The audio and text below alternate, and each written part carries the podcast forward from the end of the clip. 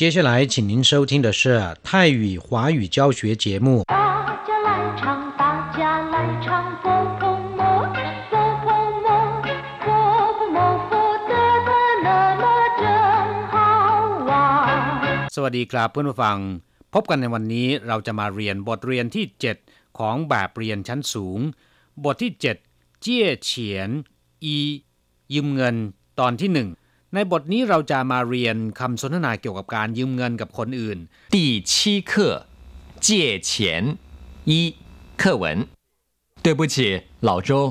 能不能借一步说话怎么了老何什么是吞吞吐吐的是这样月底手头紧孩子又生病想跟您借两万块钱不知道您方便不方便真巧刚好领了一笔稿费，你先拿去用吧。多谢多谢，下个月发了薪水一定奉还。นายเหอกับนายโจเป็นคนรู้จักกันในวันนี้นายเหอนะครับได้เดินมาหานายโจในลักษณะที่กล้ากล้ากลัวกลัวนะครับแล้วพูดขึ้นมาด้วยเสียงอ่อยๆว่า对不起老周能不能借一步说话ขอโทษครับคุณโจผมขอพูดอะไรกับคุณหน่อยได้ไหมนั้นผู้นั้นก็คือได้ไหมเจี้ยอีปู้ชั่วว่า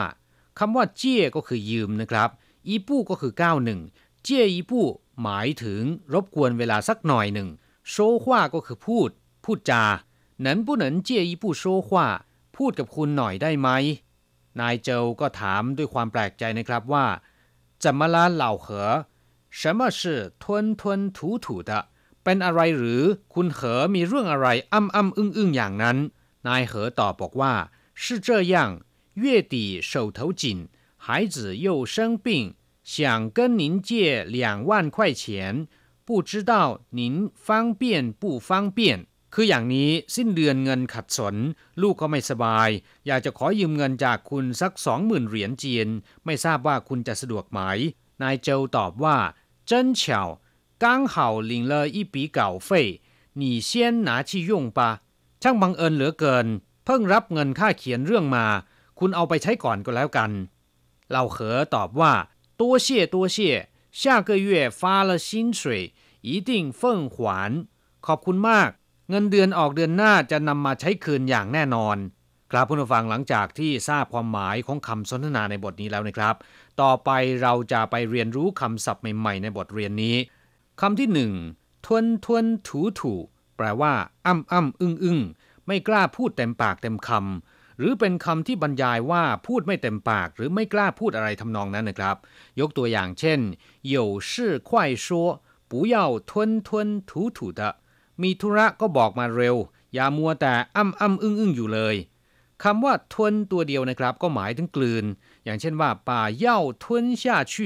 กลืนยาเข้าไปทุนสือแปลว่ากลืนกินเช่นต้าหยูทุนสือเสี่ยวหยูปลาใหญ่กลืนกินปลาเล็กตูทุนแปลว่ากลืนคนเดียวนะครับซึ่งก็หมายความว่าอมหรือว่ายักยอกของผู้อื่นมาเป็นของตนแต่เพียงผู้เดียวส่วนคำว่าถูแปลว่าคายหรือว่าคายออกนะครับเมื่อเราทานของเข้าปากแล้วก็รู้สึกไม่อร่อยต้องการจะคายออกมานะครับก็จะพูดว่าถูชู่หลายนอกจากแปลว่าคายแล้วนะครับยังมีความหมายว่าอาเจียนอย่างเช่นว่าโอ้ทู่คลื่นไส้อาเจียนช่างทู่ช่าเชี่ยทั้งอาเจียนแล้วก็ท้องเดินทู่เชี่ยอาเจียนออกมาเป็นเลือดเมื่อรวมคำว่าทวนที่แปลว่ากลืนแล้วก็ทู่ที่แปลว่าคายออกมาแล้วนะครับกลายเป็นทวนทู่ก็แปลว่ากลืนแล้วก็คายออกนะครับอย่างเช่นว่าทวนถู่เลี่ยงปริมาณการรับเข้าไปแล้วก็ส่งออกมาอย่างเช่น高雄港货柜吞吐量全球第三大ปริมาณการขนถ่ายตู้คอนเทนเนอร์ของท่าเรือเมืองเกาสงมากเป็นอันดับสามของโลกแต่เมื่อนำเอาคำว่าทวนถูแต่ละคำมาพูดซ้ำๆกันเป็นทวนทวนถูถูจะไม่มีความหมายว่าการกลืนเข้าไปแล้วก็คายออกมานะครับแต่จะได้ความหมายใหม่แปลว่าพูดไม่เต็มปากเต็มคำหรือไม่กล้าพูดอ้ำอ้ำอึ้งอึ้งอยู่นะครับเย่ตีแปลว่าสิ้นเดือนปลายเดือนคำว่าเย่ก็แปลว่าเดือนพระจันทร์อย่างเช่นว่าอีเหนียนหยู่เสือเกยเย่หนึ่งปีมีสิบสองเดือนเย่คันนิตยสารรายเดือนเย่ปิ่งขนมไหว้พระจันทร์ ซึ่งก็เป็นขนมที่มีรูปกลมที่ชาวจีนนิยมนำไปไหว้ในเทศกาลไหว้พระจันทร์นะครับเย่เฉียวโลกพระจันทร์ตีก็แปลว่าปลายหรือว่าก้นนะครับอย่างเช่นว่าเหนียนตีปลายปีหายตีก้นทะเลจิงตีก้นบ่อเย่ตีก็คือปลายเดือนส่วนกลางเดือนในภาษาจีนก็จะเรียกว่าเย่จงต้นเดือนเรียกว่าเย่ชูเฉาเถาจิงหมายถึงอัตคัดขัดสนหรือไม่มีเงินลำพังคำว่าเฉาเถาก็แปลว่าอยู่ในมือนะครับอย่างเช่นว่า这本书我有可惜不在手头上หนังสือเล่มนี้ผมมีแต่น่าเสียดายที่ไม่ถืออยู่ในมือผมและอีกความหมายหนึ่งนะครับก็หมายถึงการบอกถึงสภาพการเงินส่วนตัวว่าอัตคัดขัดสนหรือไม่อย่างเช่นว่าเฉาเถาควานยู่เงินในมือมีอยู่เหลือเฟือ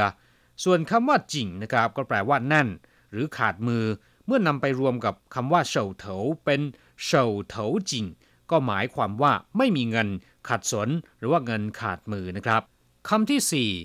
ปี่แปลว่าเครื่องมือที่ใช้ในการเขียนหรือว่าวาดนะครับอย่างเช่นว่าเชียนปี่ดินสอเหมาปี่ผู้กันสวยปี่ปากกาหมึกซึม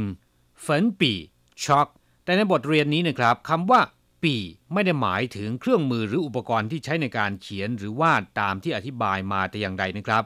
คำว่าปี่ในสนทนาบทนี้เนี่ยหมายถึงคำศัพท์ที่บอกจำนวนเงินนะครับอย่างเช่นว่าอีปี่เฉียนเงินจำนวนหนึ่ง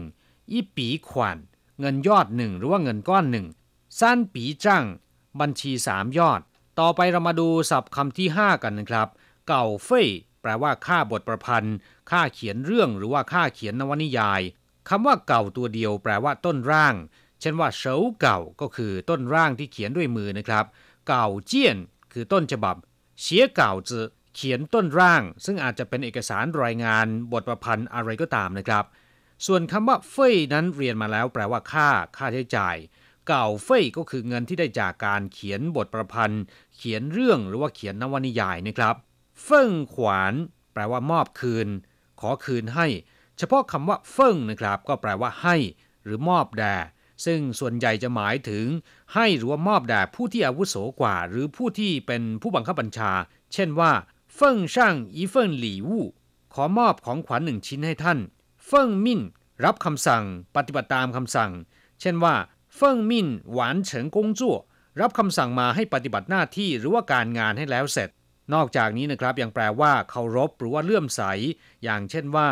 ชินเฟิ่งโฝเจ้าหมายถึงนับถือเลื่อมใสหรือว่าศรัทธาในศาสนาพุทธส่วนคำว่าขวานก็แปลว่าคืนเช่นหยู่เจี้ยหยู่ขวานใจเจี้ยผู้หนานยืมแล้วมีการใช้คืนจะยืมอีกเป็นเรื่องที่ไม่ยากนี่เป็นคำพูดที่บรรดาเจ้าหนี้ทั้งหลายมักจะพูดนะครับในขณะที่ให้ยืมเงินแก่ลูกหนี้นะครับเมื่อนำมารวมกับเฟิ่งแล้วเนี่ยจะได้คำว่าเฟิ่งขวานแปลว่ามอบคืนเวลาที่เรายืมของใครสักคนหนึ่งนะครับขณะที่ใช้คืนเราจะบอกว่าเฟิ่งขวานกลับมาฟังหลังจากทราบความหมายของคำศัพท์ในบทเรียนนี้ผ่านไปแล้วนะครับต่อไปขอให้พลิกไปที่หน้าสามสิบสามเราจะมาทำแบบฝึกหัดสร้างประโยคกันขอให้อ่านตามคุณครูนะครับ句型一能不能借一步说话能不能借一步说话？二，怎么了？怎么了？三，真巧，刚好。真巧，刚好。能不能借一步说话？รบกวนเวลาหน่อยได้ไหมหรือขอพูดหน่อยได้ไหม怎么了？อะไรหรอกหรืออะไรหรืออะไรกัน真巧，刚好บังเอิญพอดีครับผู้ฟังท่านสามารถนำเอาประโยคที่ยังไม่เสร็จสมบูรณ์เหล่านี้นะครับไปเติมใส่คำต่างๆสร้างให้เป็นประโยคที่มีความสมบูรณ์นะครับภาษาจีนนั้นเรียนไปแล้วเนี่ยต้องนำไปพูดบ่อยๆนะครับถึงจะมีความก้าวหน้าเราจะกลับมาพบกันใหม่ในบทเรียนถัดไปสวัสดีครับ